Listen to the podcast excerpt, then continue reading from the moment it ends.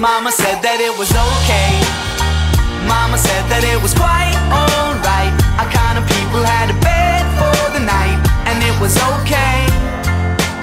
okay. Mama told us we Hello, I'm Jensen Beeler. And I'm Quentin Wilson. And together we are the Two Enthusiasts Podcast. Two Enthusiasts Podcast. Gotta collect them all. Oh. Collecting all the braps. Alright, kinda. There's so many, there's so many stupid idiots running around my neighborhood playing that Pokemon Go shit. At four a.m., I might add. Oh, really? Yeah. Yeah. Yeah. I've, I've got nothing for you. I don't really. Them damn kids. Uh, well, you say kids, but uh, the only time I've seen somebody that I was one hundred percent sure of it was at a intersection in downtown Portland, and it was a middle-aged woman flinging flinging her finger at her screen at something, right? And I was certain of it, and it was just middle-aged. Was she mom. In the middle of the intersection? No, she was actually on the side, but I think she she wanted to be there, but my car was there, so she wasn't there. I didn't I didn't look behind me. I try not to look back. See, that I could kind of understand. I could kind of I mean, I don't understand, but like I could, I can I can totally visualize what you just said and be like, yeah, that's downtown Portland. Yeah, totally. Sure. Middle-aged woman, probably like three p.m.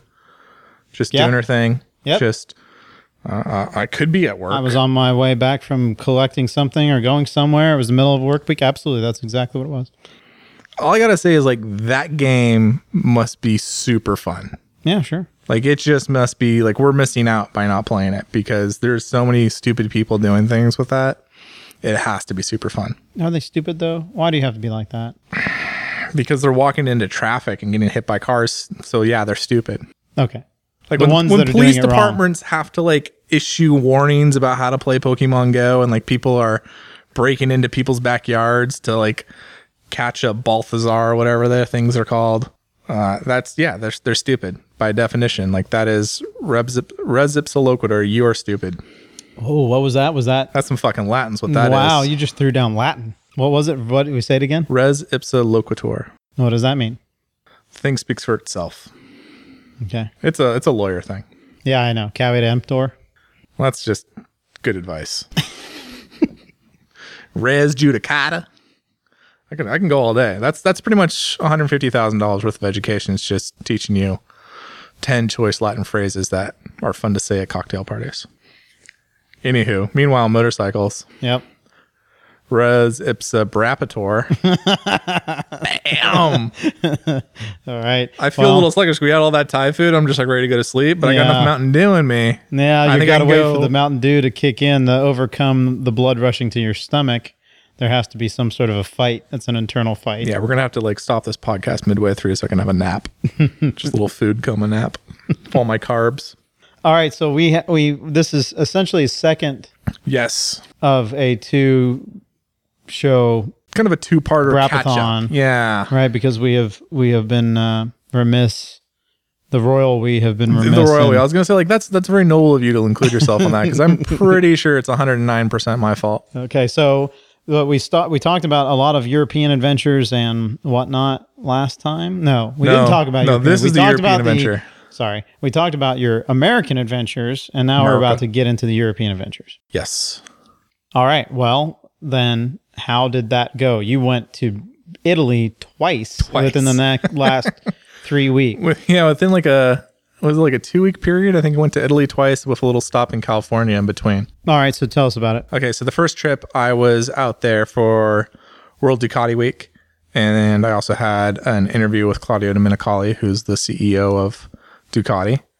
Uh, we actually did the interview first, and then rode from Bologna to Misano, which is basically opposite ends of the country, but going west to east. Not really opposite ends. Bologna mm, is... Bologna's kind of in the middle.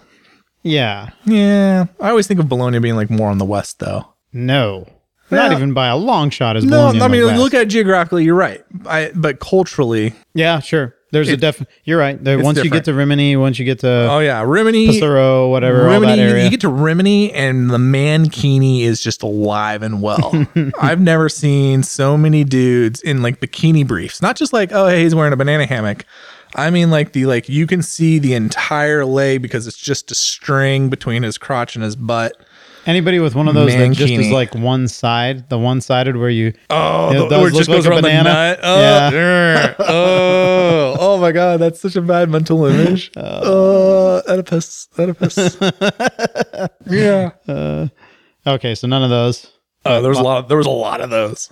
Um, yeah, I don't even know how to like tackle that one. This, so this is the Adriatic coast, for those who don't know. The, right. Not too far away from Bologna. Um, Stone's throw across the water to Croatia. Yeah. That puts it in perspective.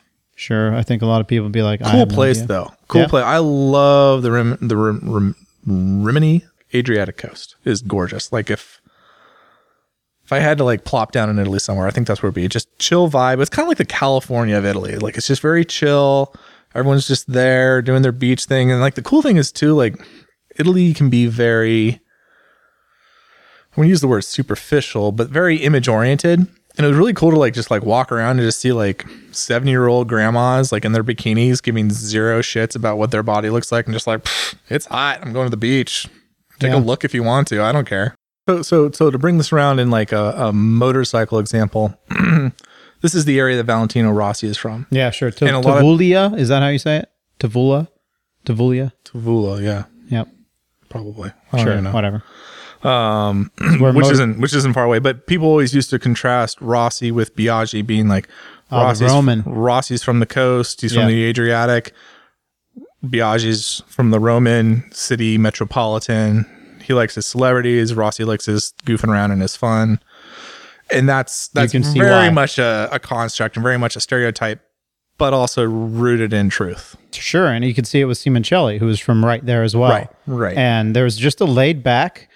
Let's have a good time, but I want to get down to business vibe, right? And and you get there. So I, the time that I got to go there was to go to the Andriani workshop, which I think was in Pesaro. Pesaro, Pesaro. I don't know how to say it. And, which is uh, where Benelli's based out of. Yeah, right. So Benelli, Motomarini. Um, some, Motomarini's in well, Bologna. When, when Motomarini was. Oh, okay. uh, and that, there's a couple others that are in. Well, Bimota is Rim, Rimini. So there's right. a there's a little, it's like Motor Coast instead of Motor Valley. They call right. Bologna area the Motor Valley. And um, C R C, the design center that fuels yep. M V Agusta, is based T- out there. T M, the dirt bike. Oh, are I, they really? I'm pretty sure is like right there. Uh, there's a lot of interesting stuff going on there. Side note, did you know there's a T M dealer just like down the street? No. Yeah. We no. got to go check it out sometime. If it's Bozarth. It's like on eighty-second. Yeah, I think there's a there's a dude named Bozarth. If that's him, that might be right. All right, well, we'll have to sort it out. Anyway, this area has a deep history of all kinds of interesting stuff, uh, motorcycling wise. And there's a company called Andriani that makes fork kits that has been a suspension entity for a very long time. We um, flirted with their components at Graves Yamaha back in two thousand five, two thousand six, somewhere on in there. Uh, shock, like like they make their own shocks and internal fork kits, like easily rival Olin's, but they're also a huge Olin's dealer and you name the suspension company, but they also make their own stuff. So it's a very interesting dynamic. And we got to go to their um, their uh, outfit in, in that area, and it was really fun. And we got to learn a lot, and they actually have a, a learning uh, facility, and which is what we were doing at the time. They had invited the Ducati service people, at least the English speakers, to go to this place and uh, do a class, which is kind of a basic um, uh, how motorcycle suspension works, and then disassembly, reassembly style. It was really cool. So I'll, my experience there was that was, again, in a wintertime setting. So we got to go to the coast and stay at a hotel on the coast, and it was gorgeous, but it was cold. So it wasn't like go to the beach, right? Yeah. And you bef- can imagine it was pretty bleak there at that time of year. Well, I've been there that time of year. That's I was going to say, like, I've been to the Adriatic Uh, coast before, but it was definitely in, I think, November twenty fourteen ish. But it was the winter, and it was just shitty, cold, rainy, windy. Yeah, but still kind of cool. Yeah, sure. Got to do a little exploring, but um, we're both fortunate people for knowing and being ready to be able to go there, right? Absolutely. And then to go there in the middle of the summer. Oh man, I love being on, I love being near the coast. I love near, being on the beach. So that was cool. It's a cool beach town, cool beach area. Great location for like a motorcycle thing. Just a great location to have to go to for some sort of event. To get to go to. To get to go to. Yeah, that's pretty cool. Um, Misano, the circuit really is only like fifteen minutes from the coast. Yeah, it's amazing. Which is a great, great spot to be. And then so World Ducati Week just takes over the Misano World Circuit Marco Simoncelli, which is and the you, whole. When you said you name. rode there, did you actually ride with them out of Cali? We did. We actually. So that was in Bologna. We rode around from the headquarters. We took this little road up to the top of the hill where it's something Saint the Luca, church. I believe. Yeah. It's the patron saint of yeah. the town. The six hundred sixty-six steps to the top. There probably is. We didn't. Mm-hmm. We, we we we were smart. We were on a motorcycle. But there's the cool. Madonna there's like de Luca, right? There we go. Thank yeah. you. It's just a really pretty thing. It kind of lords over all of Bologna. Yeah. You see it up on the hill. And there are six hundred sixty-six steps. If you walk it, I know I've done it. Well, that's rad. the that's the thing I didn't I, I didn't know. My Bologna history is bad. I lived in Florence, um, so I know my Tuscany, but I don't know my uh, Emilia Romano sure. history very well. But there's a um, covered, not tunnel, but covered walkway that goes from the P- city portico. center. Yeah, goes from the city center all the way up the hill to this place, and that was just cool because we were basically riding along that. Yep. And um, super super scenic, super cool. We had lunch at the top. There's a little restaurant, did a little interview, and then that should be on Asphalt and, and Rubber. It was just and then you I, and him? Just Claudio and I, and then like the, you, the P R people who were eavesdropping. What were you riding? I was on, was I on the Multi? I think I still had the Multi. Yeah, I was on the Multi. I think he was on an X-Diavel. Huh. So, so yeah, so that's that because that's when I picked up my Multi. Because I was on a Multi for that whole week to get from Bologna to World Ducati Week and then to ride to World Ducati Week. I was on the Multistrada Enduro. And he, so we had to wait for him at the uh, factory to to meet up because we got there a little early. And he rides in on a Scrambler and then like hops on an X-Diavel and we go, we go up to have lunch and then dinner interview. And was he in all the gear all the time? I'm trying to think. He had his leathers on. I think he had, I think he had proper shoes. He might have had jeans. I'm just curious, uh, like yeah, a, when you think of like a captain of industry style guy that is like the head of Ducati and he's riding say, around in I would Bologna. Say he was the Italian version of Atgat. Okay. Well, you know, if you know what I'm saying. I'd almost be disappointed if he had full all the gear all the time look on him. I'd be like, really? yeah, no, he, um, yeah, it was definitely, I would call it definitely the Italian version of, of Atgat. So yeah, we did the interview, had lunch, and then we went for a little ride in like this little, this little hillside area. And then like we just kind of stop at this gate. And I'm like, all right, what's going on? Is this where you're going to hide my body or what? And he and we, he turns off the bike and I turn off my bike. He goes, this isn't like scheduled, but I've got Troy Bayliss staying at my house. And I figured you just want to meet Troy Bayliss. So if you want, we can go, we can go do that. And I'm like, sure. I'm not going to. Troy Bayliss is awesome. I've never met Troy Bayliss. I want to meet Troy Bayliss. Let's do that. So we go in, go to his house. Does he live in an opulent house? No, that's the thing, right? I, I wouldn't expect it. Seriously, that's, that's like he's, he's definitely living. You know, that was like that was the thing that was interesting, like getting there and being like, "All right, I'm gonna go see the the house of the C E O of Ducati," and it's very much like, yeah, he lives at the top of a hill and like a nice area with beautiful views and all that, but the house is, I can't imagine his house is much bigger than mine, to be honest.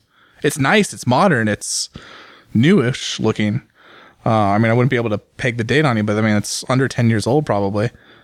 But it's not big. It's not ostentatious. It's not what you would expect from like an American C E O. Of course not. Of like, no, sure. I'm just trying to like think of, but like I'm just saying like C E O of Harley Davidson, C E O of Polaris, okay. like like Scott Wine probably has just this sprawling maze of a house, whereas Claudio's just like like typical Italian house. It's just small and efficient, but nice. And so we go out, and he's got a pool in the backyard. And his kids and Troy's son and I think some of their friends are out playing and that is so rad. Troy's Troy's wife um, Kim is there and they're like, "Oh, Troy just took a nap. Let me go wake him up." And I'm like, "Ah, I, you don't have to wake up Troy Bayliss for me. I'm I'm I'm yeah. I'm cool. Like, yeah. Don't want to be a dick. I like seeing the house. This that'd be enough. I'll like, probably oh, meet him this coming week. When I retell this story to other people, Troy's awake and we had a great time. Okay. Like, don't worry. I'll make it. I'll, yeah. I'll make it up." So they go and wake up Troy. And he comes out and he's just the coolest, normal, regular dude. And we're just talking, sitting around the, the picnic table in, in Claudio's backyard. And I look at the, the middle of the table and there's this Springfield Armory nineteen eleven just sitting on the table. Really? Like not in a case? Not in a case, just out in the open. And I'm just kind of going like, all right. That's really weird. This is how I'm going to go. I'm going to die in Italy after meeting Troy Bayliss. And I'm totally cool with it. I'm totally cool. Like, that's just like, if I had to pick the way to go, that's it. That's fine. I'm and, just impressed that you could identify a nineteen eleven. I mean, it's an iconic design. I mean, I'm not the big gun nut, but I know yeah. my, I know my stuff. Okay. Fair enough. My stuff. And I'm looking sure. at it and I'm just kind of like, was it cocked? I don't remember if it was. I just remember being like, like slightly alarmed, just like, like the, the, the safety bulb in my head's going off. Like, I don't think you should be leaving that around. Like, and these kids are, I, I'd be thinking, is that, how is that legal in Italy? Well, when we get to it. So his kid's like twelve, fifteen, like young teenager, and Troy's kid's about the same age, and their friends are all the same age. And I'm like, really? You guys got like a gun leaving, leaving out this gun around all these teenagers? Like, you know, this is literally people lose an eye. And, and like, it's sitting there for like five, ten minutes. And like, finally I'm just like, hey, I don't want to be like, like the weirdo about it, but like, there's totally a gun on the table. Like, what the hell's going on? And Troy's wife is like, oh, you know, like, we just wanted you Americans. We just want to make you feel comfortable. And like, Claudio just grabs the gun, you know, clears it, looks down the barrel, puts it back on the table. And I'm like, okay, so you know how to, you know what you're doing with a firearm. And two, I realized it's a B B gun. Okay. It's one of those like yeah, super yeah. realistic yeah, yeah, sure. B B guns. And then like, Does it, do you see the, is there a red end on it? I don't think there was though. Yeah, was I could see that in Italy. They're like, no, no, no, we don't need well, these things. So, so the story goes something like, like Troy's kid brought it there, but they have to leave it because they can't get yeah. it into Australia. Cause Australians like fuck guns. Australia got rid of the guns in the nineties, I think. Huh. So they yeah, can't yeah, sure. like, they can't even bring it in the luggage, even though it's a yeah, B B yeah, gun. Yeah. So like, yeah. And that, and that's like, I think Troy was saying it, or, or Troy's wife was like, oh yeah, Claudio, we forgot to tell you, we're totally leaving that here with you, because like, that's just not going to fly. They bought Literally. It there though? They bought it in like, somewhere else they stopped, like in, Eastern, in Europe. Eastern Europe or okay. something All silly right, like sure. that. Wow, that's really strange. Oh, it's the weirdest thing. The entire time I'm just going like, I don't want to be like the, the square or anything, but like there's totally a gun on this table. The, I thinking about Claudio, who I, I am fortunate enough to have met multiple times working for Ducati, just thinking of him clearing a gun, right? Because even even that even that feeling, I mean, you and I can do it because we, we shoot guns, or we have shot guns. But before I knew how, it is a very strange thing to, you know, the the the mechanical aspect of a gun. You got to know, just thinking of him going like click, clink, and then, you know, nonchalantly putting it down. That, that was that, that was the thing bizarre. That struck me the most. Like the first thing was like, okay, there's a gun on the table. That's really weird. I'm in Italy. There shouldn't be guns here. And two, it's just like how expertly he'd done it. And I was just like, huh, this is not the first time you've done this. Noted. Yeah. Sure. So that was cool. Had a good interview with him. Uh, wow, we covered so many things. I don't know if we can get through all of it on the show, but big bullet points would be Ducati's not for sale. Uh, really? Because, you know, I, I've read it a bunch of times that they're for sale. Did you read like that on Bloomberg? Audi, Audi's going to sell it, right? Yeah. Uh, we tried to get new. Is Harley going to buy it? Yeah, that, that would be something. Oh, man, let's start that rumor. You heard it first on the Two Enthusiasts podcast. But the other way around, Ducati buying Harley. Oh, yeah, it would be yeah. it. That All would right, be it. Right, just absolutely. That's like the sure. V W Porsche thing where like every like few years or whatever, Porsche tries to like overtake V W uh-huh. and vice versa. And it's like, what are you guys doing? Germans, silly Germans. Anyways, um, wouldn't give any really details about the new Superbike. We talked about new Superbike. So, so no, there will be no new Superbike for the twenty seventeen model year. So the fiftieth or sorry, ninetieth anniversary, anniversario, anniversario. Uh, that will be it. That would be well, the, the yeah, fanciest the, thing that comes out. That's the limited edition. There'll still be the twelve ninety-nine in it. So there's no Desmo Cedici V four coming out in two thousand seventeen? Right. twenty eighteen, though, depending... Claudio Claudio was good enough. And I think Claudio's official answer was uh, that Ducati isn't married to the V-twin engine design. But didn't... That but, was a, there was a press release within the past couple of years that was like, never, ever, never, ever, no V four, no, no, no, no, no, no V four well, bad. Definitely, no it, four-cylinder bad, bad four, four-cylinder bads. No triples. It's got to be twin, twin, twin, twin. Well, right? that was the thing. That was the thing. So he was saying like, you know, we're not married to the V-twin engine design, but we think V-twin engines do a lot of things right. Yep. They're in primary balance. They're very narrow. We've learned how to make them very compact. We've learned how to make good horsepower out of them. We've learned how to make them lightweight. So there's that. Uh, talking to people outside of the official Ducati channels, very much seems like twenty eighteen we will see a V four Superbike.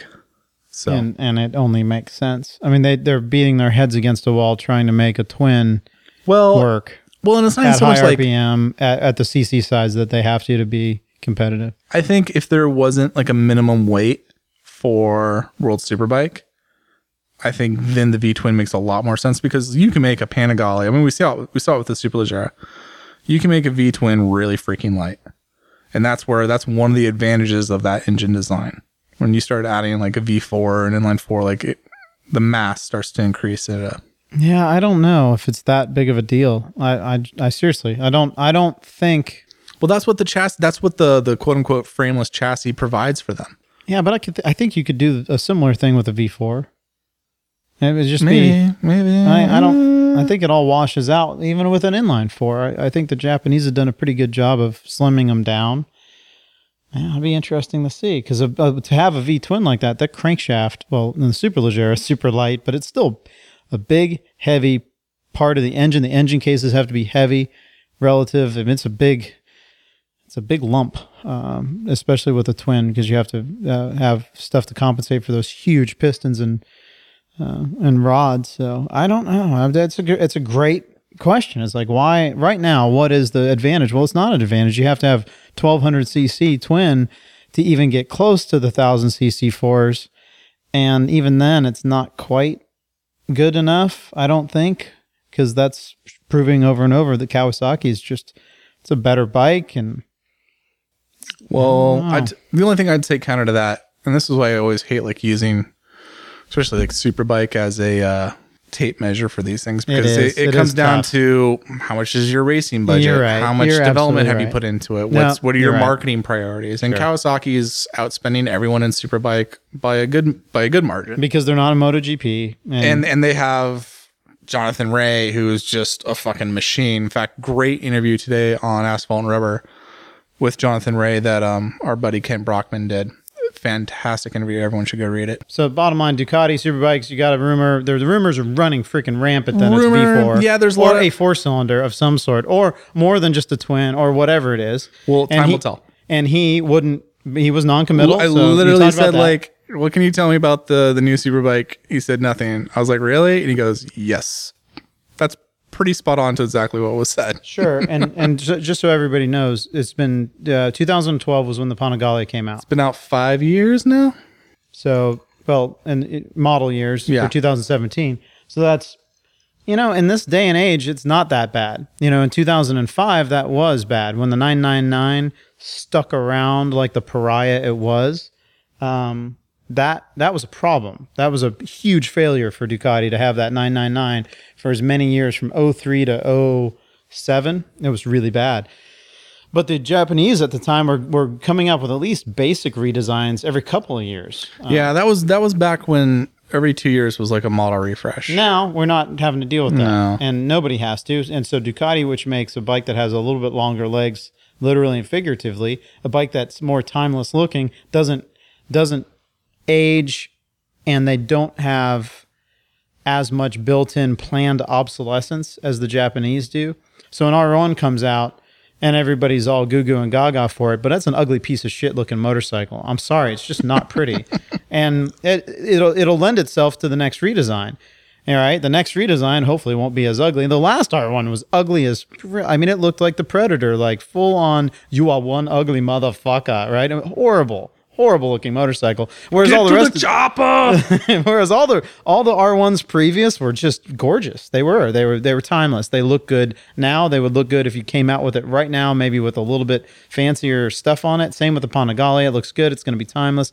So they're not as backed into a corner of having to make something look completely different every time in order yeah. to improve on it. That's because Ducati actually hires designers. Oh, did I just say that? I just said the burn. That's a Japanese burn. Oh, burn. What do, you, oh, what burn do they do? Hard. They have to have designers of some sort. They or do you do. think it's no, they, they just totally use do. engineers to wrap? No, shit? no, no. It's just, it's different philosophies. It's different groups. It's different cultures. It's different demographics. No, I get it. I'm not. I'm not. I'm not hating. There's definitely some some good looking bikes that come out of Japan. Um, Just few and far between relative to the Italians, yeah, right? That's not to say like every you know every now and then Italy comes out with a Bimoto Mantra and you're just like, oh Jesus, dude, burled walnut dash. Oh, that's awesome. The ugliest bike.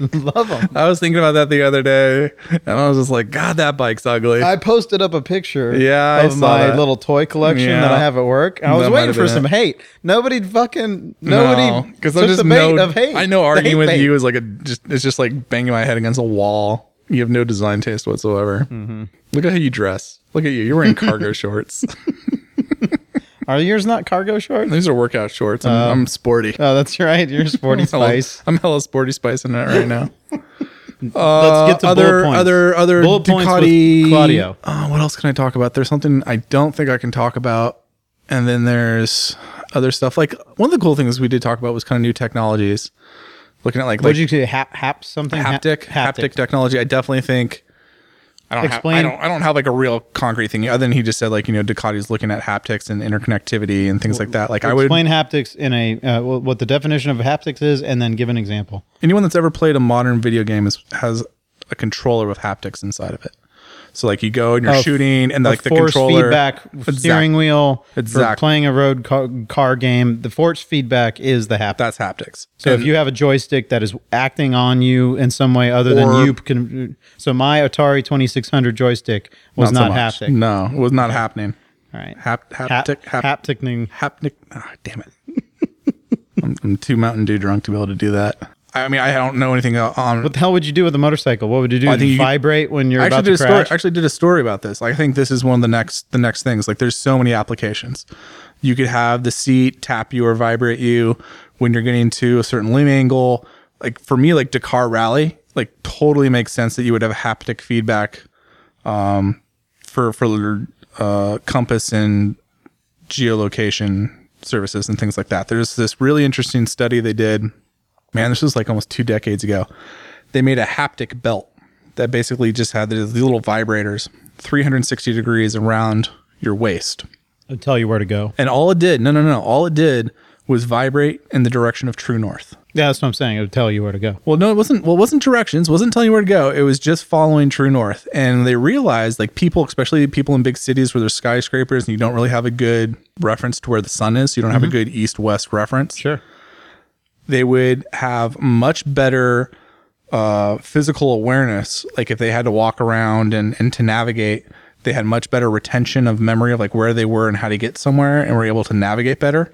And the more important thing, when they took the belt away, the people were literally like, I feel lost now. I feel like I've lost a sense. And what they're replicating is something that we see in, in birds, like homing pigeons, have a sense of magnetic north. This is this is replicating that.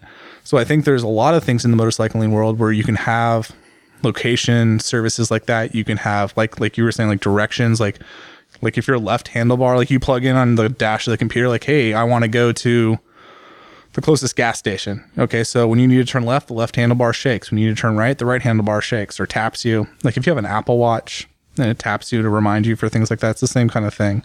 There's so many, so many, so well, many things you can do. When I pick up my phone, if I have a message or something has happened and needs to alert me, it vibrates when I pick it up.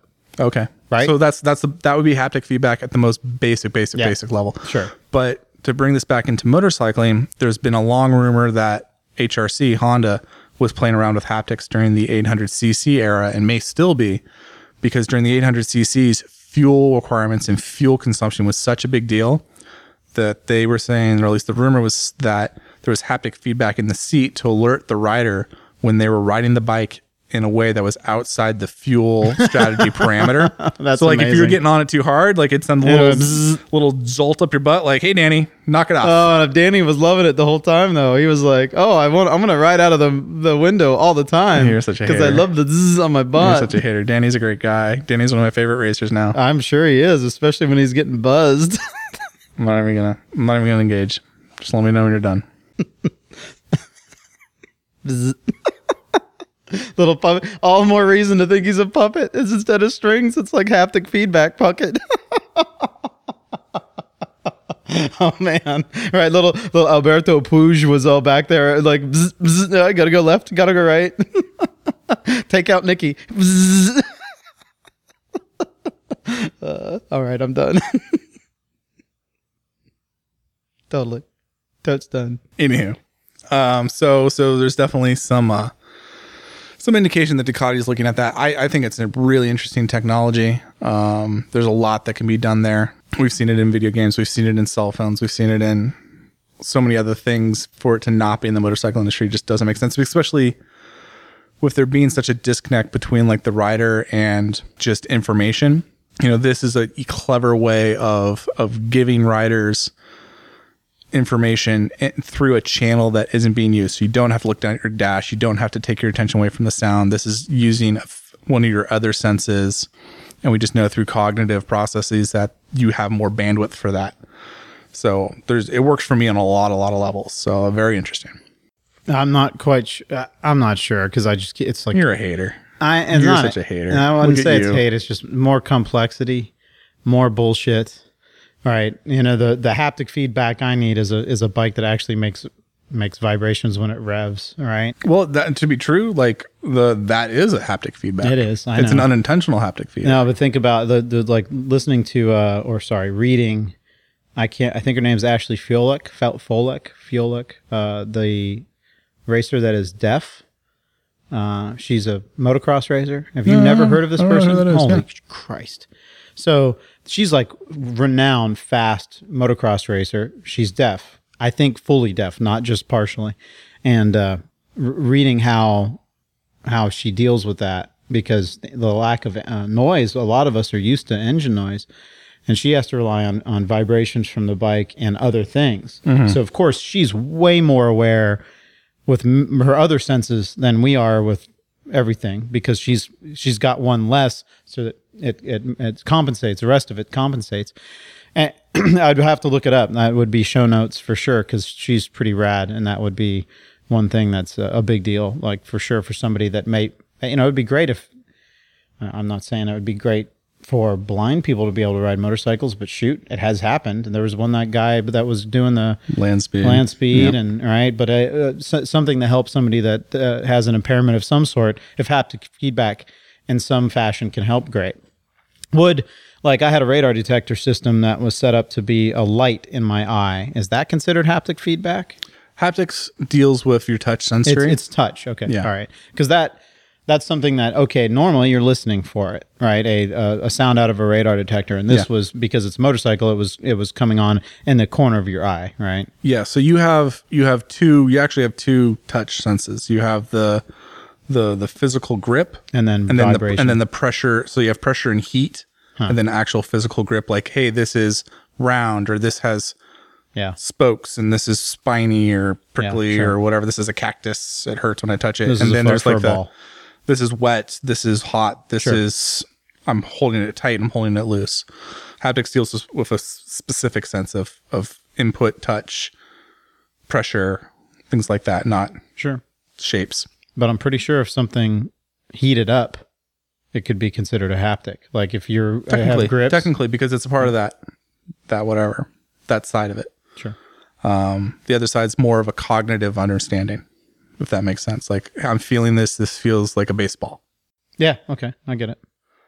All right. Bullet points. Further bullet points with Claudio. Lunch with Claudio. Or Lunch dinner with Claudio. Claudio or whatever uh, it was. Yeah. Um, don't order the fondue.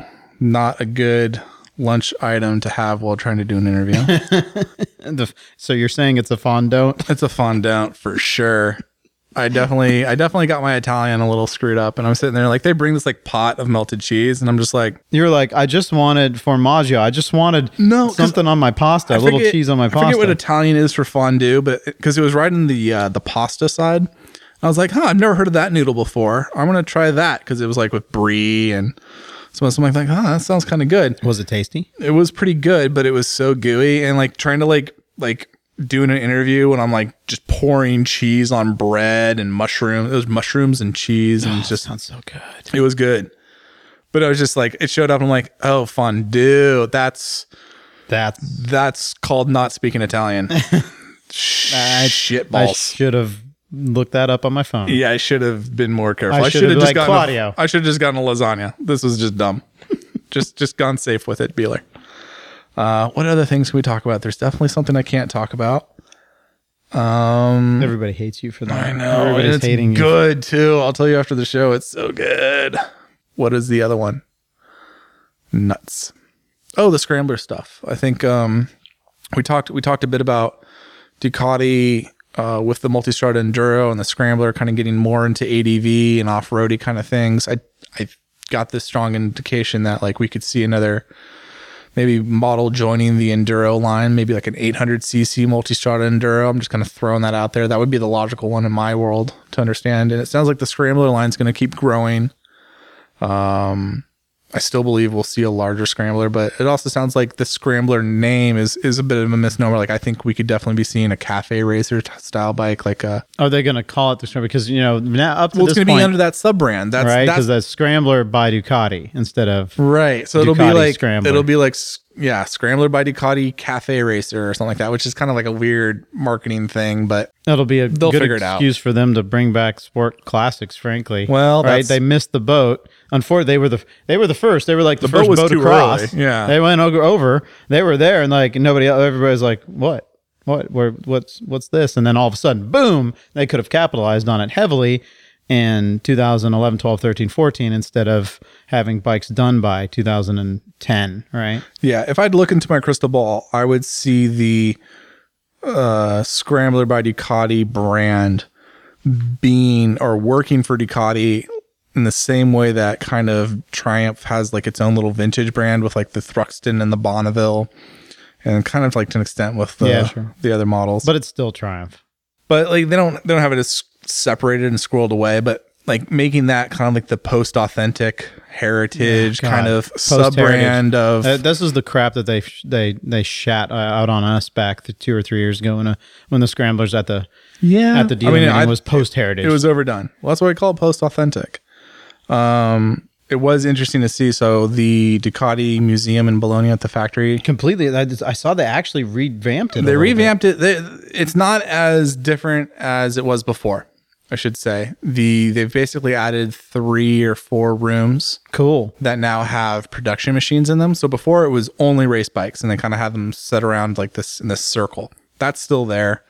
Um, but now Some they have oddball, these oddball weirdo bikes here and there. Yeah, but generally mostly race none bikes. Of the production. Now they have like a. So now they have a, a lot of. I saw a Supersport, a um, uh, um, like a Superlight, an older Superlight. Yeah, a red one. I was like, wow, that's cool. They finally bring that in there. That's good. Yeah, there's there's some cool bikes, and like you can tell that they're trying to put production bikes, current and from their past, to kind of weave a narrative together. Like I thought it was interesting that they they put a scrambler in there.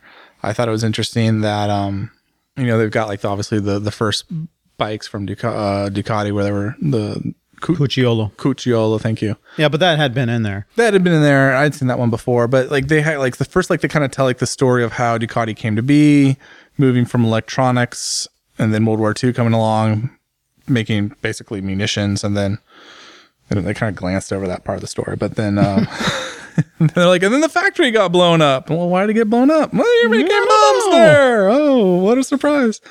But so was everyone in Italy. And but then post-World War Two Italy, infrastructure is totally shelled out. Roads are like cratered. Everyone's using bikes. Putting motors on bikes makes a lot of sense. And then the rest is history, so to speak. So that was cool. It was interesting to see like the Scrambler in there. And they got the Multistrada. They got a Superleggera. Uh, Desmo C D J R R.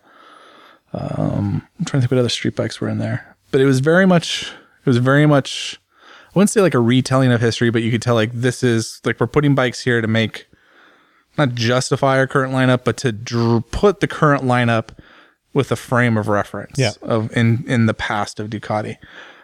So then, uh, we had World Ducati Week and, uh, rode the Multistrada Enduro for like eight hours. We took the very long way to uh, Misano from Bologna, which was awesome and epic and really hot. But I got a lot of seat time on the on the Multistrada twelve hundred Enduro because then on my second trip, that was for the Ducati Rider Experience Enduro, the D R E Enduro class, which was also on the Enduro. So we can finally talk about the Enduro with each other. Sure. I like it.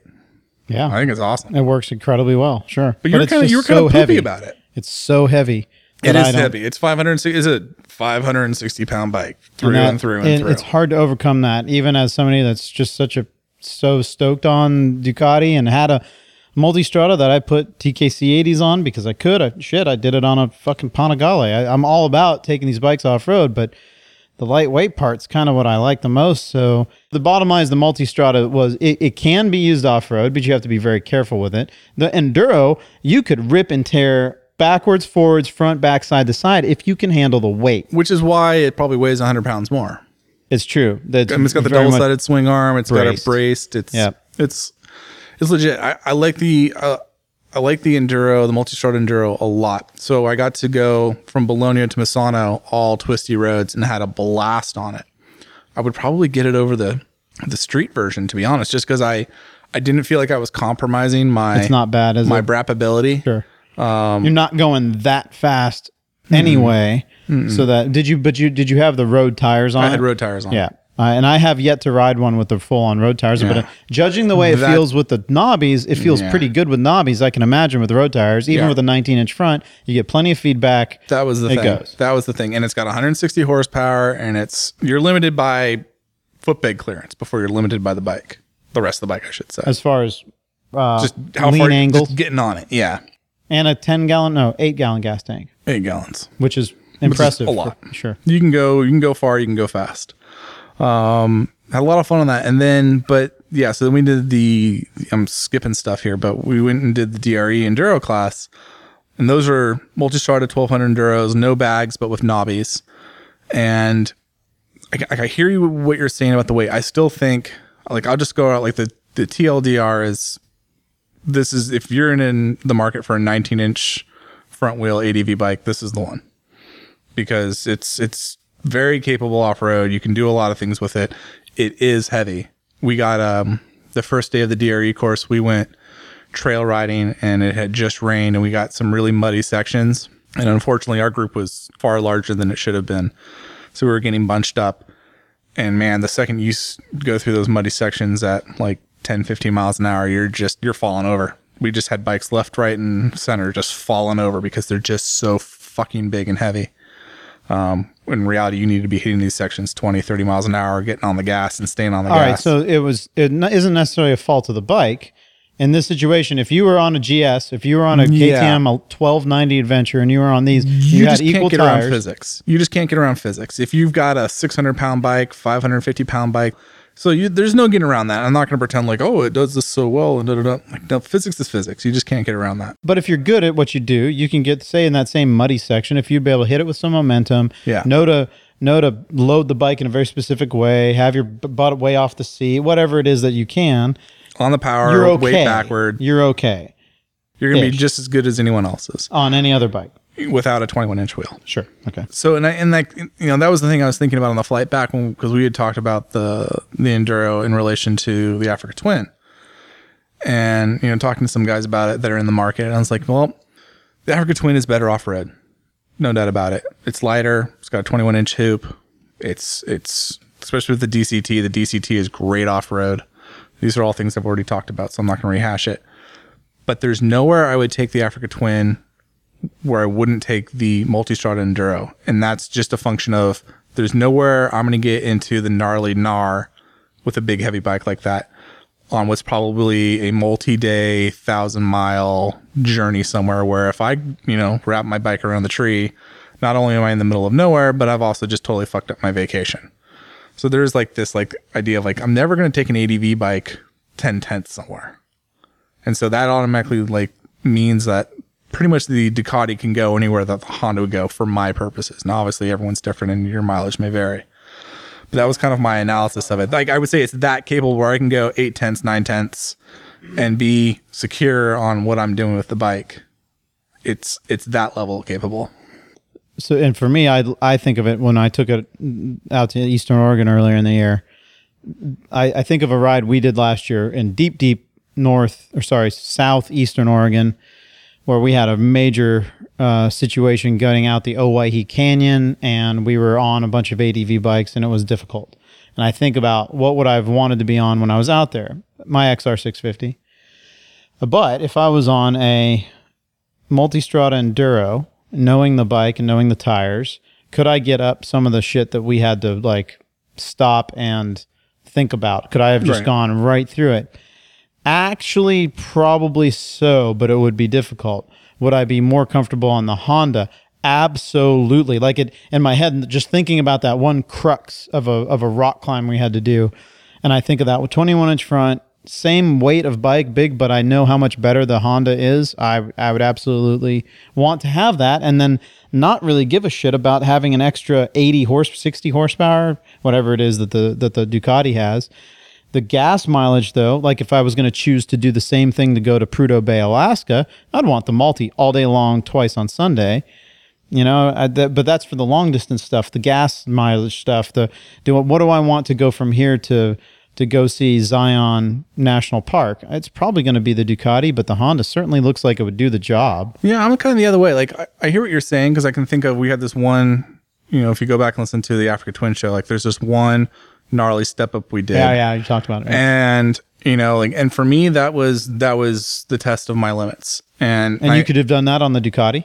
Well, that's what I'm trying to think. Like, oh man, I really wouldn't want to have to do that on the Ducati. I think would yeah. it have done it? Yeah.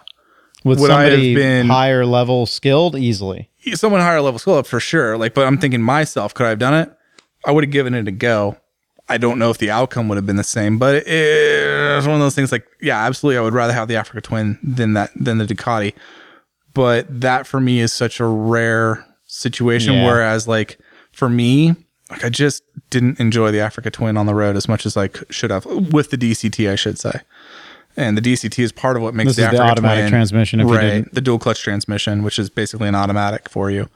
Um, which was awesome off-road, but just sucks so much on-road. And like that trade-off is and the compromise is heavy with any twenty-one inch front bike. So I've done a thousand miles on a K T M nine fifty Adventure, and it, it is a compromise. It doesn't feel that great on the road. It's vague and shitty feeling, and you know, but you're using it to get to the cool parts that are off-road. Sure. So that's the balance. And that really, this is brings up the conversation of how ridiculous some of these big bikes are in general, in general. Right? Well, what are they? Well, a G S, I I would say ninety-nine percent of all miles traveled on G Ss have been road miles. Right? Yeah, I'm not, I mean, yeah, but you could say the same thing about like a lot of aspirational bikes. How many miles, how many Panigales see the track? Sure. You know, same thing. You can you can make your little stereotype jokes all day, and that's and some of those are fair. It could be Land Rover. How many Porsches are, are at racetracks? How many Land Rover actually yeah, yeah, go yeah. off-road? Yada, yada, They're yada. All aspirational. Sure. My thing, I think my thing was for a nineteen inch front wheel, I feel like I really didn't give anything up for the street riding and probably gained something for the off-road. Is it a twenty-one inch w- front wheel? No. You know, it's not in the same league. But like, I look at that in the G S and I'd be like, I'm getting, really the, I'm getting the Ducati any day of the week. Huh. You know, if, if I'm if I'm really someone that's spending all my time off-road and doing adventures off-road, that being the key part, because if you're just an off-road rider, yeah, go get an X R six fifty, go to a C R F four fifty, go get something K T M that's nine, half the six ninety weight. Enduro. Yeah, sure. Yeah, you know, whatever. Whatever floats your boat. But if you're doing like that true adventure where you're connecting epic off-road with long stretches of highway, you know, if it's really important to you to have that little extra, I think the, the Honda Africa Twin is the bike for you. But otherwise, for the ninety-nine percent rest of us, I think the, the Ducati is going to probably take it for me. Having not ridden the eleven ninety K T M, I should specify. Yeah. So it's something to chew on. It's it's so that's like kind of the next chapter in that in that book. Um, but it was fun to so so I got to ride the the Multistrada twelve hundred Enduro off-road in Tuscany, which is awesome.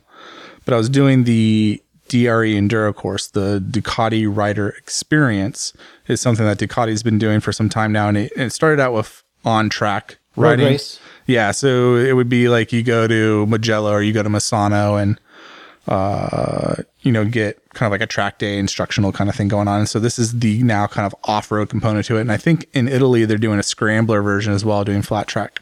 And they might bring that out to the U S as well. And they're kind of, they're kind of getting into it. And so the, the D R E thing, the D R E Enduro is right outside of Florence. It's on like this castle at the top of the vineyard, and um, they have an ex-Dakar rally racer guy uh, who's the head instructor. What's his name? Beppe Gualini. And he's an ex-Dakar rally racer, and okay. he's actually like, when we do these press launches, he's usually like the lead the lead rider. He's just kind of like Ducati's He's guy. A, a go-to guy. But he raced at Cagiva uh, in the Dakar. Yeah, and, uh, so the Lucky Strike. Yeah. Cagiva, that's awesome. Which is another bike I should mention that's in the uh, Ducati Museum. Yeah. yeah, it's been there, sure. Because it's got the Ducati motor in it. That was during sure. the Cagiva years. So it was an interesting... interesting course. It's um I've been describing it to people. I'd say it's like it's one part instructional class, one part demo ride, one part Italian vacation. So like to say it's like on par with some of the more focused adventure riding, off-road riding schools would be unfair. It's no rawhide adventure. It's not. I mean, I've never done the rawhide, but I've certainly know enough people that have done it and, and know enough about it to be able to say like this is definitely not it. Like We did we did drills, which I thought were really good for like for me, someone who's it's called asphalt and rubber for a reason. So for me, there's a lot of value in having someone just say like, hey, this is how you're supposed to do it. This is what you're aiming for. This is the technique you're going to try and learn and be like, okay, so some of the stuff that I've been doing out of instinct is right, and some of the stuff that I don't know I need to learn. So cool. A lot of drills, which I thought was helpful just to understand how to handle a five hundred sixty pound motorcycle um, with knobby tires and off-road. But I would say like it's kind of weak in its instructional elements because there's not a lot of feedback. There's not a like, there's not like a feedback loop system that's really good. Like you go through and do a drill and they go, oh, Jensen, I saw your foot was like this on the foot peg. Make sure it gets like this. Like it was just more like, yeah, you did that really well or you did that really poorly. Try again. And you're like, eh, okay. Was there a, a language barrier? There's a little bit of a language barrier, but Beppe and all those guys speak English. But I'm like, it's always like when something's your second language, yeah, there's going to be a barrier because you sure. can't explain your thoughts with the same clarity. And Ducati calls it an experience. And it's very much like that's that's a great way of describing it because it's not it's not going to replace rawhide. I think it's I think the perfect person for this would be like the new Multistrada Enduro owner who's maybe not who's maybe been in the Ducati brand for a while and isn't as off-road focused. Yeah, as as some others would be, and to be like, hey, you know, you bought this cool bike. It's only like six hundred and fifty euros or something. It's like seven hundred bucks. It's not terribly expensive for a. That's actually not bad at all for a day and a half in beautiful Tuscany. You get, I but think, two not- lunches and a dinner. They provide the bike. They can they can provide the gear. So like you're kind of sitting there going like, like this is pretty are good. They, they're not paying for the providing bike. The place to stay, are they? No, you you got to find okay. the place to stay. Yeah, so it's not, and it's kind of a pricey area. Sure. Um, well, like how pricey? How much was it for you to stay? Well, I mean, so it's were you because it was it was a no, journalistic we thing? Or something? Yeah. Okay. We're, we're outside. If somebody's going to stay at the villa, if villa, you, that's the thing. You're in wine country, Tuscany, so everything there is kind of four starry. You're going to be yeah. paying for it. But on the flip side too, it's thirty minutes from Florence. You can get a hostel in Florence for fifteen bucks a night if you really want to sleep with cockroaches and hookers. I don't want. Any hostility so, well, anywhere. Choose your own adventure on that one. So, but but for a course, I thought it was reasonably priced, and, and for what you're getting, bikes and gear and, and all that, it's not bad. Um, but it is very much of like, hey, you bought an, a, a Multistrada. Maybe this is a great. This is, I think, a great way to dip your toe into the muddy waters and see what that's like. Um, we had to kind of Tarantino the course because we had rain, so we actually did the a day of riding, which is how we got in such muddy conditions, and then we did the drills afterwards. The next day. Okay. It's a little backwards, but you kind of get the the gist of it. They got a great um they have two kind of fields that they've made these courses out of that are like fields in the vineyard, and then it's just old his literally a castle where this family's been making wine for literally a thousand years. So a lot of interesting things going on there. Uh I wish it was a little bit more, and this is actually something I was talking to Claudio about. I wish for the for for their adventure line that they would just go full on with it. Like there's not a lot of like when you talk to someone about like off-roading with a Ducati, you'd be like, well, that's gonna be expensive. And it turns out the Multistrada crashes pretty well because we crashed a lot of them in the class. We saw sure. I think just about everyone tipped their bike over. Yep. Um, They're made to be though. Like well that was the thing. Like it was actually surprising. Like these things actually crashed pretty well. And you can see like some of them had scratches. Like they've definitely been worn through in the class, but you put the the little crash bars and stuff on it, they they do okay. Sure. But you're still, yeah, you're crashing a twenty-three thousand dollars bike, um, which is tough to, to to wrap your head around. But I think the class is situated well for like the guy that buys one of these and be like, hey, you know, let's get you comfortable getting this bike sideways, getting this bike dirty, getting this bike, letting this, showing you what this bike can do to, so you can then do other trips that, you know, out of your comfort zone. Or out of your comfort zone. That, and, that are and not all we'll, road. We'll, well, actually, we'll be in your comfort zone yeah. because we've just extended what your comfort zone is. So I think I like it from that perspective. I wish it was a little bit more hardcore. Uh, there's four instructors for like twenty students. which is like a great instructor to student ratio, but they didn't really utilize that very well. So, you know, it's mostly like one instructor with like three assistants or maybe two instructors, because they did divide us up in half at one point. But like when we went into the ride, it was like twenty guys following one dude, and it was just a clusterfuck. And um, that kind of sucked, because I definitely think half the bikes that tipped over wouldn't have tipped over if we weren't so bunched together. Because we, it's just when you go through a mud pit at three miles an hour, yeah, you're gonna fall over, and you don't have any any way to power through it. Sure. Yeah. Well, so I've been I've been trying to to get a weekend together to get uh, a lot of the customers at from Motocorsa to go to a specific place locally that is a right. bit gnarly. It's called Badger Lake, and you to get into it, it's not just dirt road. It is a dirt road that is at, I don't know, a few thousand feet. So, and it and it doesn't continue through. It just goes to to this this lake, uh, which is kind of in a boxed canyon, and that's it. It's in and out, and you you know. So there's no they don't take care of the road that well. Lots of baby head sized rocks, fist sized rocks going down at extreme angles. It would be out of the comfort zone for anybody, even on, say, an X R. It would be like if you were just a street person and somebody stuck you on an X R six fifty that could roll over anything, you would be freaked out going down this thing, let alone on a big adventure bike. But I'd like to be able to get a group of the people that have bought multi-stratas, hyper-stratas, hyper-motards, things that have a little bit of suspension travel and a little ground clearance, because you can go down this easily. So I took uh, uh, one of the one of my coworkers, Miles. He just bought a Multistrada, and um, I was riding the Multistrada that we had um, outfitted with T K C eighties and a bunch of other off-road stuff. So I was, it was easy for me. It was like simple. He was on street tires. We got a flat on our way down in uh, on his bike, so we had to fix that. But other than that, he did pretty well, and it started to hearten me. I was like, hmm, I might be able to do this, but I just I haven't figured out how to go about it, how many people we would have to go, how to herd the cats of the different skill levels going down this road, right? So it's thinking about what you're having, you had to go through there. But boy, what I'd love to be able to do, and this is without instruction, this would be, basically be telling everybody, you know, rider beware, we're going down some gnar, you know, you're either going to harden, have to harden the fuck up or or you're going to end up turning around. And I don't want to yeah. do that. I want to do it in a better way, but I just don't know how to approach it. So this would be this would be my feedback with D R E. Like, I really like the concept. I think there's a lot of really good things out of it. There's some things I would tighten up with the instruction side of it. You know, that's something that's super easy for them to do. But I like this concept, and I, w- and I hope it travels outside of Italy. I hope there's like I hope there's like five of them in the U S. So this is going to be something like, like there's a Pacific Northwest one for like Seattle sure, and Portland sure, sure. and Idaho and all of them to, to send people to, and like a SoCal one or an Arizona one, whatever, yep. because it'd be such a great tool for dealers to be able to say, hey, like you bought this bike, Use let's this go, bike. let's go show you how to do it. Because that, I think that too, like that adds so much more credibility to Ducati as a brand to be in this kind of realm that I would say is not their core competency yet. And it's the same thing with them doing like the Scrambler D R E, where it's like, hey, we're going to go do, we're basically doing like a Diet Coke version of a flat track race school. Like, that's cool. Like, that's going to make there be so much more validity to yeah, what you're doing. Yeah, legitimizes the bike. Even most people totally. are looking at it as totally. a post-authentic uh, hipster bullshit machine. And it, it, frankly, the bikes are rad. And they, even as a flat track bike, it's not optimal. But you could have a lot of fun on a Scrambler sixty-two, like a four hundred c c on dirt. I would love to do that. I well, think that was, it'd be rad. So that was one of the things that we kind of got left behind with the, the World Ducati Weeks discussion. So this was the first year. So World Ducati Weeks every two years. And this year was the first year they had flat track racing going on That's at World awesome. Ducati Week. And it was awesome.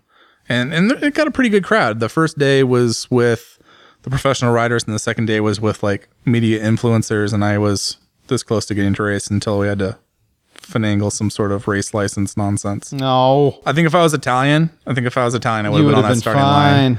But I was Americano.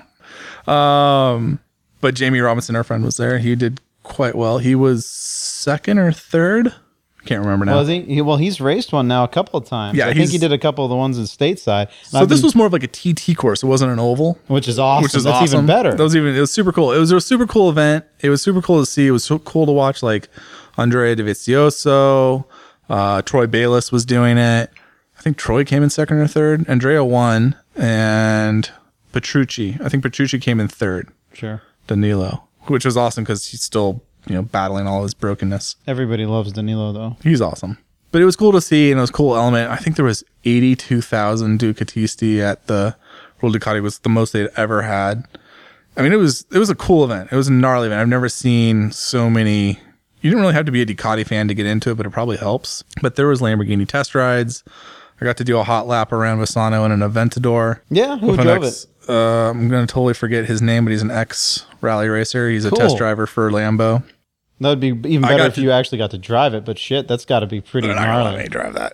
I don't have the... Asphalt and rubber's not quite at that level where I can start writing a two hundred thousand dollars check without thinking about it too much. That would be more like half gotta, a million. We got to get more uh, advertisers on the podcast. Okay, well, whatever. We got to work on that. I'd be all about the Aventador. But yeah, but I got to do a hot lap. My phone got to do two hot laps. Uh, was I, it wedged in the seat or fell something? Out of the seat, yeah.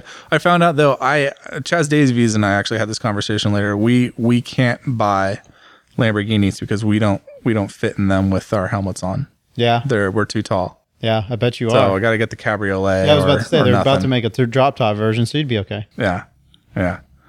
So cool event. World Ducati Week was was crazy, and then that's of that's course that's your first time at a World Ducati Week. First time there. Yeah, I would don't, you recommend it for any motorcycle enthusiast? Or that's you what I'm think- saying. Like, it's you can totally not be into Ducatis and go and have a good time. It kind of helps if you've drunk I, in the Kool-Aid, I though. Imagine, yeah, because yeah, it's because it is it is just up every orifice, red Ducati-ness. Out of every orifice. But, yeah, but it's cool to see. You know, even we were like one hundred miles away from from the track, riding in, like you would just see these packs of people just out. Bombing the the great roads that are around uh, Misano, uh, great atmosphere. So many people. There's awesome. You know, you just walk up and down where the bikes are parked and see just awesome bikes. You know, Panigales with tens of thousands of miles on them, customs, every every machine you can imagine from the Ducati lineup and, and heritage, and a lot of custom stuff. A lot of custom stuff. A lot of people that are super switched on about it. Uh, there's a lot to see and do. Like like I think it'd be a great event for any racetrack owner to go to because it was eighty. Uh, I think the total through the three days was eighty-five thousand people or eighty-three thousand, somewhere in the eighty thousands, eighty-one. That doesn't matter. eighty thousand plus. But the focus wasn't what was going on at the track. The focus was what was going on in the paddock, and, and people were paying money for it and people were having a good time. And I think that's something that racing as a whole is missing because we focus so much about uh, the racing event, what's actually going on in the venue, as centering on what's on the racetrack. And like, that's certainly a big part of it, but I think you would see ticket sales and gate sales go up significantly if there was more of a festival atmosphere to it, where if, you know, flat track racing on the side and, you know, hey, here's yeah. all these custom bikes setup things. And, oh, yeah, we're, you know, in between sessions of stuff going on. You can take a hot lap in a Lambo or watch, you know, these famous racers go do drag racing on Diavels. And, you know, there's just, there was just so much extraneous stuff. Well, extraneous is the wrong word, but there was so much, all this other stuff that was going on that was cool that it kept like, kept you entertained. Like it was, it was the busiest two days or three days I've had in a long while because it was just like drinking from a fire hose. That's how I was describing it to people. It's like it's like drinking from a fire hose because there's so much going on. There's so a much red cool stuff. Ducati Kool-Aid fire hose. Absolutely. But like, how can you not be excited about a brand like that when it's putting on like an event like this? Well, you you well, you, did you know that there was a Ducati Revs America? So back in two thousand one, and it was like uh, unfortunate. It was like a month after the uh, the attacks uh, at New York. Was um, D R E, or D R A, Ducati Revs America, and it was at Vegas. Um, and it was, of course, it was nothing like that, but it was it was the same type of, it wasn't as that as far as the amount, but it was at Las Vegas Motor Speedway, the one that, that's on north of town, and there was just stuff to do and things going on, and it's it was remembered by a lot of us as a real fun time, and it sucks. It was the only time they ever did it. And then it was, you know, that was that. That was never again. So I would, I would, we have said, boy, that would be a neat thing. It's just return on investment style. Really, it's tough to to justify because I'm sure it was a fairly large expenditure.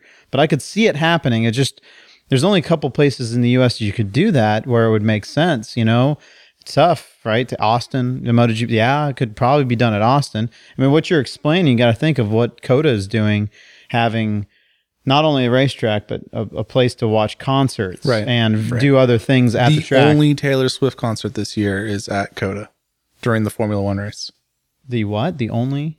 That was a big thing. I, I think it was this year. Yeah. The only Taylor Swift concert this year in the U S is at the Formula One race at the oh, Circuit of the Americas. Dude, I gotta go. Love You're such Taylor. a Swiftie. I love her. Um, it's those eyes. You just get lost in them. I get Kevin uh, a, a, a calendar. Two years running, I've been getting him a Taylor Swift calendar. So I'm always excited for the month change. I can go in there and see what what, what she's looking like this month. It's up at Motocorsa. Love it. So um, COTA is a good example. Uh, Laguna is an example of kind of bad where, I mean, it's at one point in time, it used to be pretty epic. Ducati Island had its thing going on, and then the Vendoro was going on, but there's not enough... There's there's not enough other stuff, and I, I ancillary might be a better term than yeah. And I've but, talked to them. I mean, look, anytime you talk about Laguna Seca and and issues of hosting a race, like you have to understand the nonsense that goes on with the county. Yeah, and so let's just I'm not even let's not yeah. even dig into that. But I remember which, talking to them like like getting Supermoto out there. Like it's just you have to understand that like like let's be really really honest. Watching motorcycle racing sucks. Like like for me like. Like, if you're just going to talk about watching the racing, the best racing viewing experience is at home on my big screen T V with my surround sound and my multi-camera angle video pass. Like, it just, like, you just, you're not going to beat that. The value of going to a racetrack is getting the visceral experience. You go for the noise and the heat and the atmosphere. But beyond that, you're going for what's going on in the paddock, the ability to to see a rider, to meet a rider, to get an autograph. The Vendoro use. I remember when I first started motorcycling, the Vendoro was like, that was like where you're going to get like the smoking deals. We're like, yeah, do you want an Arai helmet for like forty percent off? This is, we're just going to get rid of all of our inventory and this is the spot to go and do it. And this is like, there's just wheel and deal and yeah, them sure. deals. The internet's kind of changed that. But, you know, that used to be a part of it. Ducati Island was always a thing because that's, you know, well, it's kind of like this microcosm of Ducatiness, but it's also like there's cool bikes there. They have a fashion show, they do their own things, but sure. You know, there was other things like I know Laguna played around with like Supermoto and having like little side things and like you can see like kids can be on pit bikes and do that. Like yep. Yamaha does that. Sure. There's just lots of little things, but I think we need to get back to this idea of like this is like a festival. Like what is it? The twenty-four hour Le Mans. Yeah. There is literally an amusement park yeah. on location, oh, and, and I'd like love to and, see and, that. And even the French G P has that element of like. This isn't just a motorcycle race. People aren't just showing up to watch MotoGP. People are showing up for the Mad Max carnival atmosphere. They're going on the Ferris wheel. They're getting drunk. There's parties until, well, fuck, the parties don't stop basically until the next day. They just kind of like do this seventy-two hour loop of constant partiness. That is what draws French race fans to Le Mans. Well, and Laguna had that for a long time and still does. There's still people talking about the turn eleven ten grandstand area, not grandstand, but the, the camping area. Yeah. And I've lived it. I've been in it. I've, I've camped there. It's gnarly. Right. But this was back in the day when it was World Superbike and there was a little bit more to it at that time. The G P crowd kind of eclipsed that and made it a little bit more sanitary. Now I'm hearing that it's a little bit back, a little bit funky, and people talking about going and camping, and it's funky and interesting. And it draws more than just the racing; it's drawing you to the the yeah. camaraderie of being around motorcyclists. But, it's, but that I would even say like that's not enough. Like it is there, not enough. There needs to be all of it. There needs to be more. Like you need to understand that in this day and age, with the media packages and the internet, and everyone's got high definition screens now, and all this surround sound and all that stuff, like. You are competing on a different level. Like you're not just like, hey, come watch the race and see the results and that's enough for you. It's like, no, no, no. Like you have to provide the value add and you need to get, you need to give me a reason to leave my house where I get this, where I know what happens at every turn because you go and watch racing. And if you don't have a Jumbotron in front of you, you just don't know what's going on because your, your entire window of this race is like maybe one or two turns. I yeah, remember sure. going to Hockenheim for Schumacher's last race in Germany before he made a return. Just because I was in the area, I was living in Italy, actually, and uh, I saw it, and I was like, "I, oh, hundred bucks to see a Formula One race? Sure, why not? When sure. else am I going to get to do this?" But all the announcements were in German, and we didn't have a Jumbotron, and I could see like three turns, and I had literally no idea what the fuck was going on the entire time because I had no, no yep. feed, and I was just sitting there like, "Wow, these bike, the, these bikes, these cars are loud. These cars are fast. Look, another red one just went by." cool, but I had no concept of what was going on at the race. Sure. And that's what that's what kind of racing is. Like, unless you're plugged into it uh, on like a virtual level, it's tough. And you so you have to provide that extra-ness to get someone through the gate, because people are people are still tight with their consumer discretionary income. You know, if they're that vacation day that they have to take, or vacation days they have to take, or that, you know, that plane ride or that motorcycle trip up the coast or whatever it is that has to get them there, that they have to to take a hardship for. Like, you're you're competing with a lot of things. And and to that point, I think World Ducati Week does a great job of of giving an example of the kind of things you can do that provide that kind of value, because that event brought through the gate more people than what Laguna Seca does. It gets close to how many come for COTA. Yeah. And, and, and that's and just Indy. For Ducatis instead and it's just of everything. Ducati. Right? And it's very much an Italian thing. Like, if you're outside of Italy, I believe, it's either Italy or Europe. Can't remember. I'd have to double check. But if you're outside, let's say Europe, it's free. Because they're like, hey, you flew to Italy to come for this thing? Yeah, you get to come in free. Yeah. For just general access. And that's yeah. smart too. But sure, because it, part of this is the press saying, look at all these Ducati fans. Right. And then they seeing that, they're like, they want to foster that as much as possible, because the more people that they can show in the pictures going to World Ducati Week, the more that they can say, look how awesome our brand is. Right.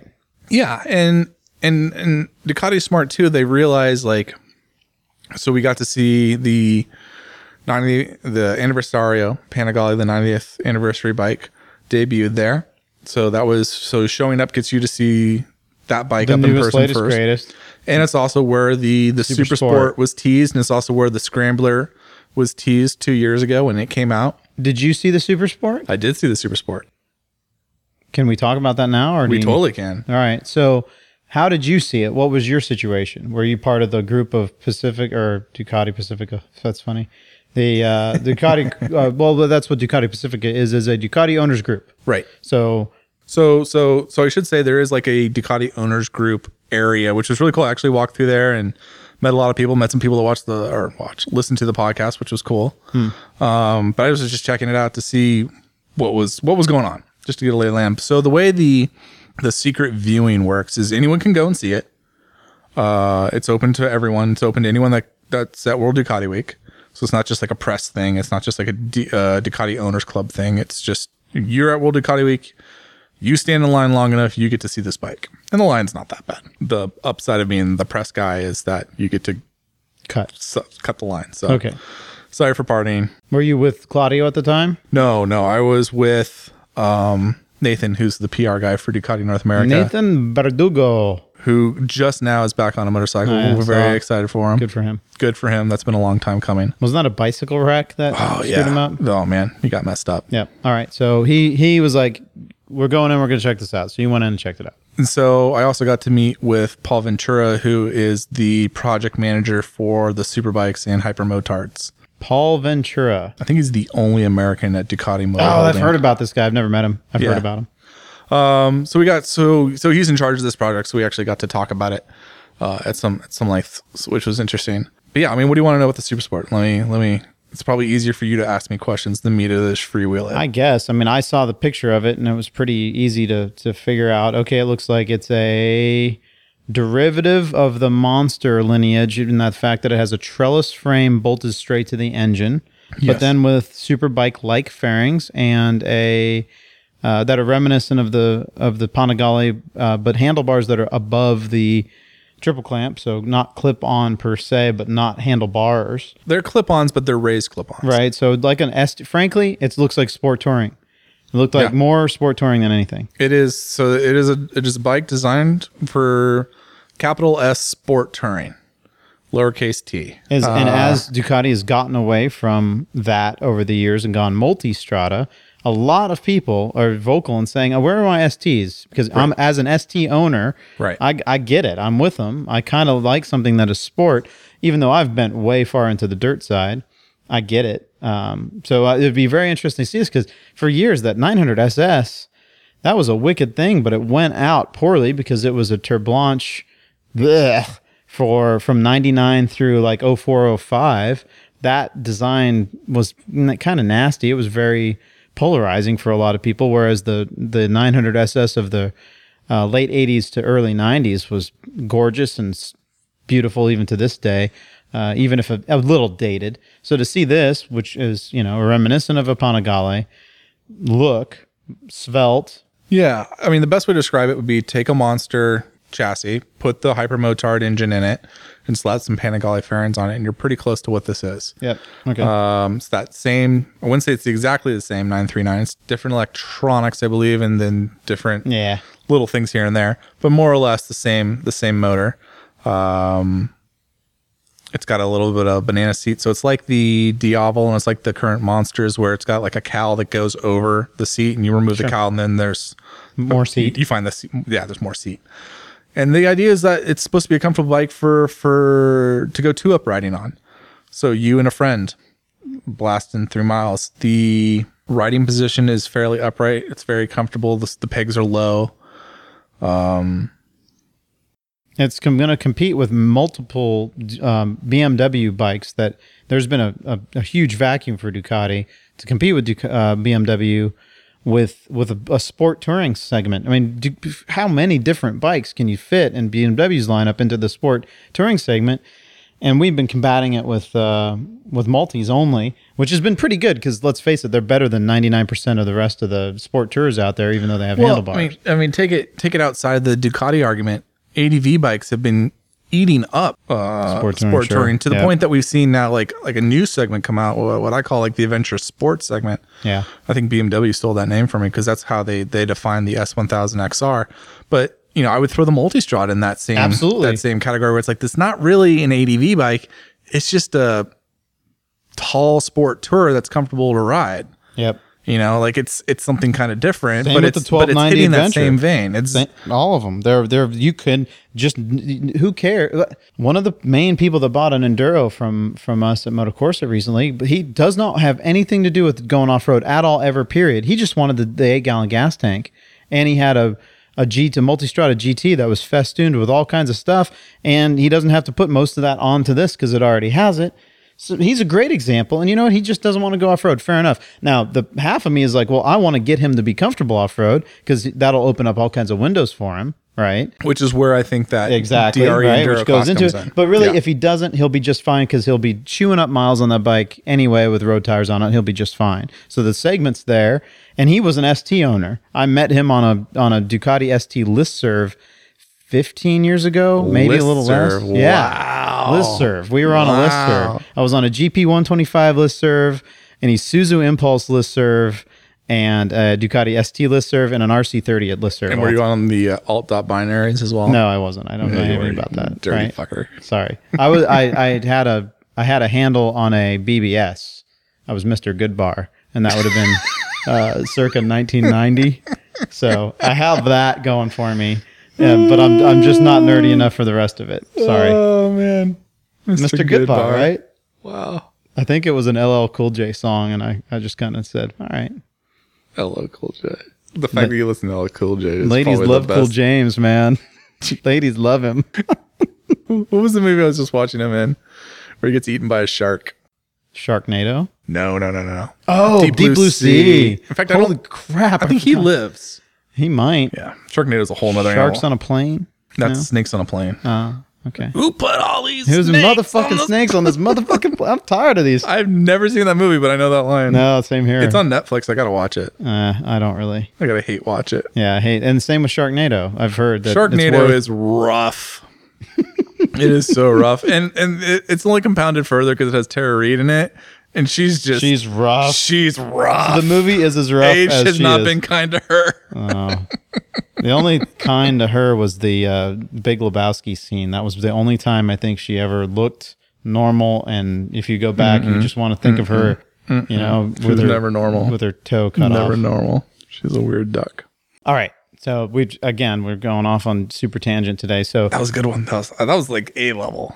What? The that tangent? tangent. Yeah, no, that was quality. Good. We could have kept going. I'm, if this I'm, was a drinking game, uh-huh. our audience is drunk. We had to, I had to reel that back in. Actually, one of the only things I've ever caught as a shark, I caught two shark with my grandma off the coast of Florida, probably nineteen eighty-nine, and it was sharks. I don't fish. I'm not really into fishing. It's kind of boring, but that was interesting to catch a shark over the course of like an hour.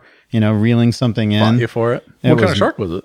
Um, I mean, or how big was it? Let's put it that way. W- well, one of them was a small fifty pound shark. The other one, small fifty pound was, was like two hundred something. It was a big shark, what? And it turned out it was pregnant.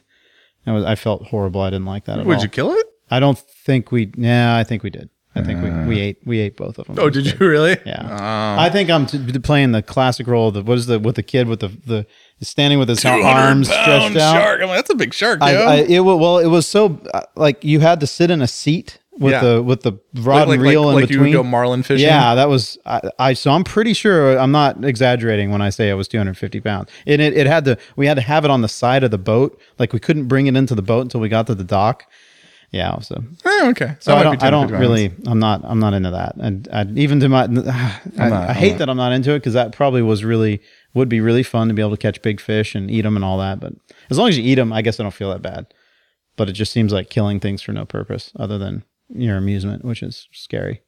All right. So uh, we, we went sport. from tangent, then we went back, back on to the tangent. Super sport. Yeah, so super. The sport. pricing, the pricing is gonna be interesting. I think twelve to thirteen, eh? Yeah, which could be interesting. Yeah, that puts it in a very good place. Yeah, because right now, judging by what's happened this year with the what we're selling and not selling in the Ducati realm, we need something that's a, a little bit cheaper than these super hyper expensive bikes for sure. And I and I think that'll help because we want the Monsters A twenty-ones sell rapidly. The nine fifty-nines sell wonderfully, right? Those are hot. Scramblers are cold, cold, cold. Like last year was hot. There's been no marketing.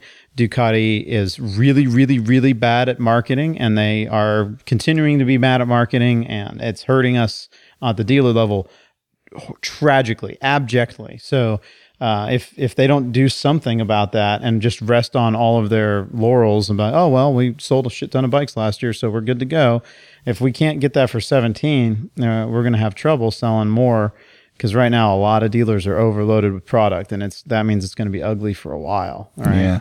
So I'm I'm worried about that. Whereas if there's some fresh blood and some fresh uh, bikes coming out with some interesting stuff, it might help sell some of that extra stuff. I think, I don't know. I'm trying to think what I expect to see at EICMA. Obviously, the Super Sport.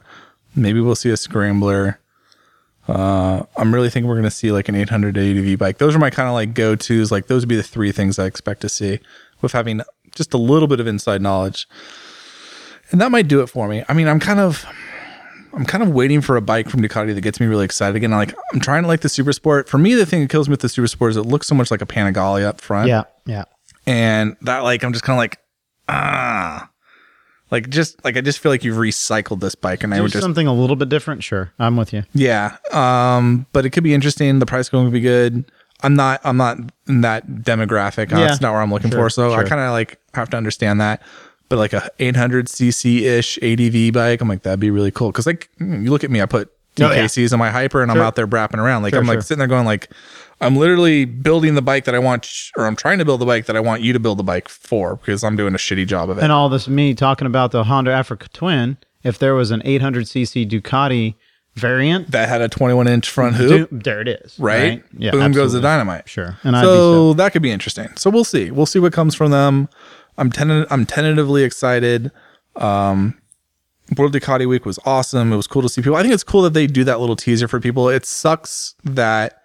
Some people snuck in camera phones and took pictures of it and kind of spoiled it. I think there's an, a level of Ducati that expects that. Yeah, I can't imagine. Because, yeah, I mean, the internet and everything. But on the flip side, like, I remember when they found out that those photos were out because Asphalt and Rubber was one of the first places they were uploaded to.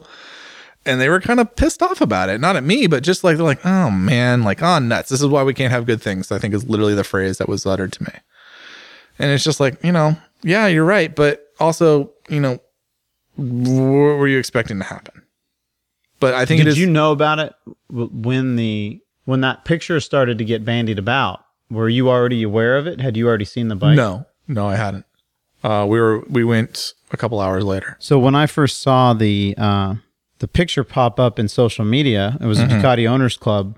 Yeah. And um, I was like, wow, that's interesting. And it started to go... like wildfire after that. And I often, I was wondering, I was like, well, you were there. And I was kind of wondering why it took you so long to get. Because get I was up. there. That's yeah. why. Because right. I didn't go up to a media center. We were watching flat track racing and I had to get up to, I mean, I was still had like an hour after it was out, which is sure. looking crazy, but that's just the nature of it. Yeah. But it, it's, I think it's cool that they do it. I think, I think Ducati is kind of smart to what they're doing. I don't think the Super Sport is going to be the, the big wowie zowie no. reveal. So, so it's a little, like little leakage out. Yeah. It's not a big not really going to spoil the deal. Well, so that's a great thing. So, so somewhere in between these two trips, I went to a Pirelli track day at Laguna Seca. And like, so like literally we're at the track day and this is like on Monday and Nathan comes up and was like, hey, do you want to go back to Italy? And I'm like, well, yeah, of course I do. He's like, cool. You need to be on a plane like in twenty-four hours. So I had to drive up to Portland, get my passport and fly out. Oh, so you weren't planning on rushing back up here. Mm-mm. I was, had like three more days planned in California that we had to cut, cut ah, short. Ah, I didn't know that. That's so it's really Ducati's fault. It's not my fault. It's Ducati's fault. No, I get it. But that was really cool. It was crazy. They, and I'm like platinum on Delta now. So I, I think I get to actually fly the plane the next the next trip. that's that's where I'm at with miles now. Well, you know, the problem with the airplanes is that they don't have kickstands. You know, the funny thing is, because I know where you're going with this, but I'm gonna, I'm gonna hold off for a second because literally right before I flew back from North Carolina from the F C ten launch, I watched like a YouTube compilation of like the worst airplane landings on YouTube. And the very first one, this guy, he's like in a little Cessna and he comes in and he just bounces. Like he just like yeah. he hits the ground and it rebounds him back up in the air. So he like hits the stick and like brings the plane back down, but that just rebounds him. And he goes and he goes and he goes until the front um landing wheel gear. landing gear just snaps off, collapses, and it's just like boom, kickstands down. Kickstands up. Good talk. See you out there later.